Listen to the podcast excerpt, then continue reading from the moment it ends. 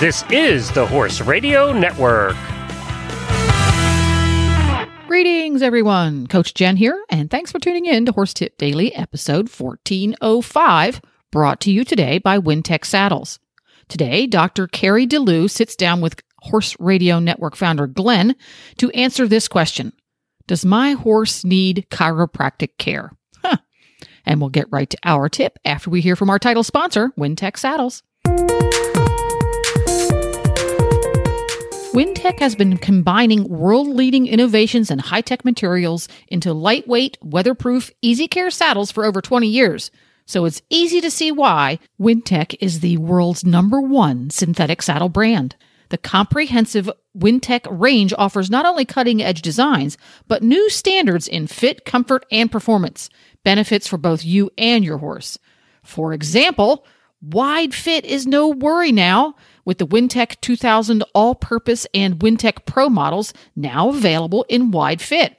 And what about our much loved off the track thoroughbreds and their famously tough to fit high withers? Wintec has them covered too with the Wintec 2000 high wither model. I might mention right here that I've ridden in the Wintec 2000 all purpose saddle for years. The seat is just deep enough for a comfortable, secure fit, and the grippy seat means full seat breeches are an option, not a necessity. Plus, it's well balanced, so legs and seats stay where they should. Check out the entire Wintec line of saddles at wintec-saddles.com or visit your local retailer and sit in one today.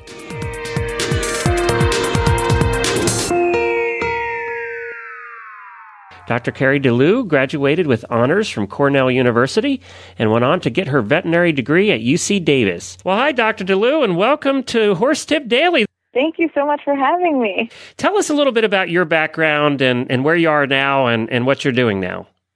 I am currently in the San Francisco Bay Area, and my practice focuses fairly specifically on chiropractic and acupuncture and herbal medicine for horses. So, yeah, on a day to day basis, I am treating a lot of athletes and a lot of just pets. You know, it ranges from Olympic competitors to the backyard horse. You know, they all sort of have a need in a variable way for what I do. Cool. Well, that's so cool. All right. So, what are we going to talk about for our first tip? One of the first things I wanted to talk about was a lot of people call me and they know there's something going on with their horse. They're fairly unsure exactly what it is or why it's happening, and they don't know if a chiropractic appointment would be a good place to start. So, here are a few things that might give people an idea if having me or someone that does something similar um, look at their horse. Okay. A first one would be any sort of lameness problem because horses, as most of us know, are amazingly good at compensating. You know, it takes three hurt legs to make them limp on one. They just they do a really good job, um, kind of keeping themselves safe and uh, moving soundly, even if they hurt. So any lameness issue would cause them to do a lot of compensation in the rest of their body. So Okay. that would be a, a, a big red flag. But most people don't have lame horses, or they would have already had the regular vet out and had them looked at. Um, the less obvious thing would be asymmetry, which would be the horse moving differently one direction to another.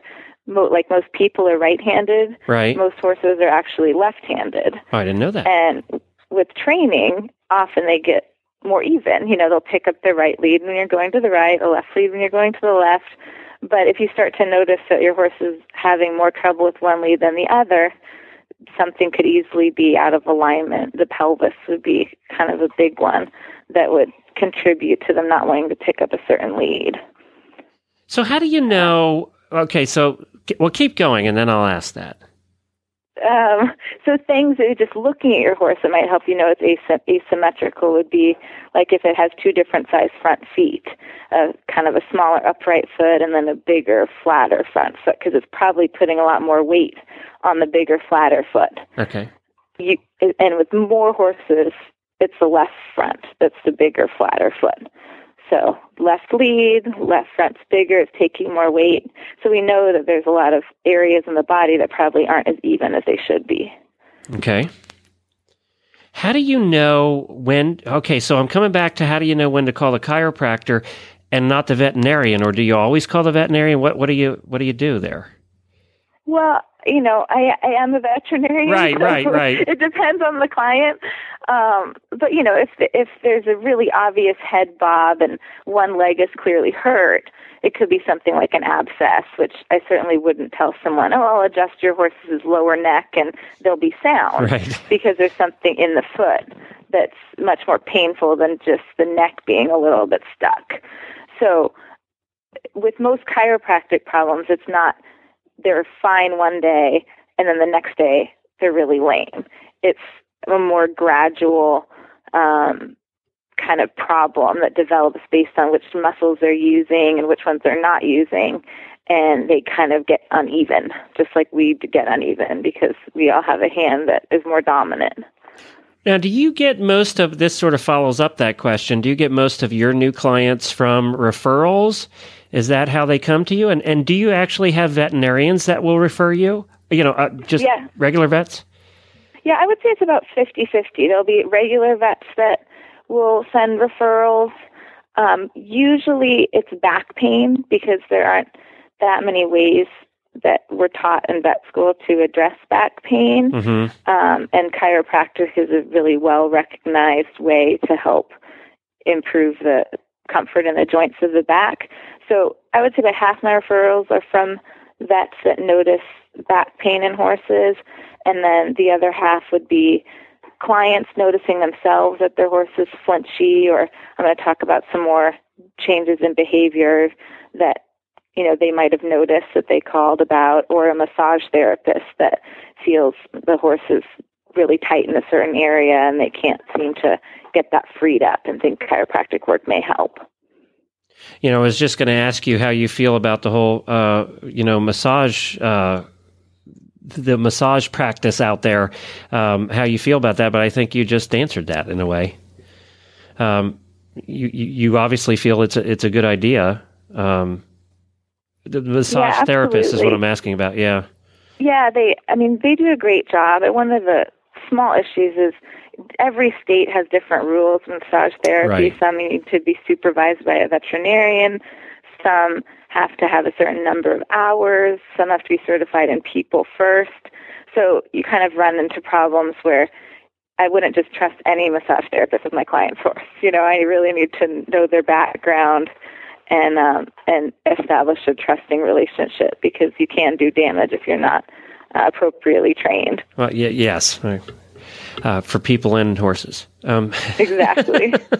now you also do dogs as well. I see. I do. I do dogs as well. Well, a couple days a week. It is. It's it's fun. It's just really exciting to see the change. I mean, most animals are scared of the vet just because they've been poked and prodded, and um, you kind of get to establish this new relationship of they leave feeling better than when they arrived, and So they th- like you, and so- that's part of why I love what I do. Oh, right, exactly. like They're me. always happy. The horses sometimes you can tell, and sometimes you can't, but uh, the dogs are always happy.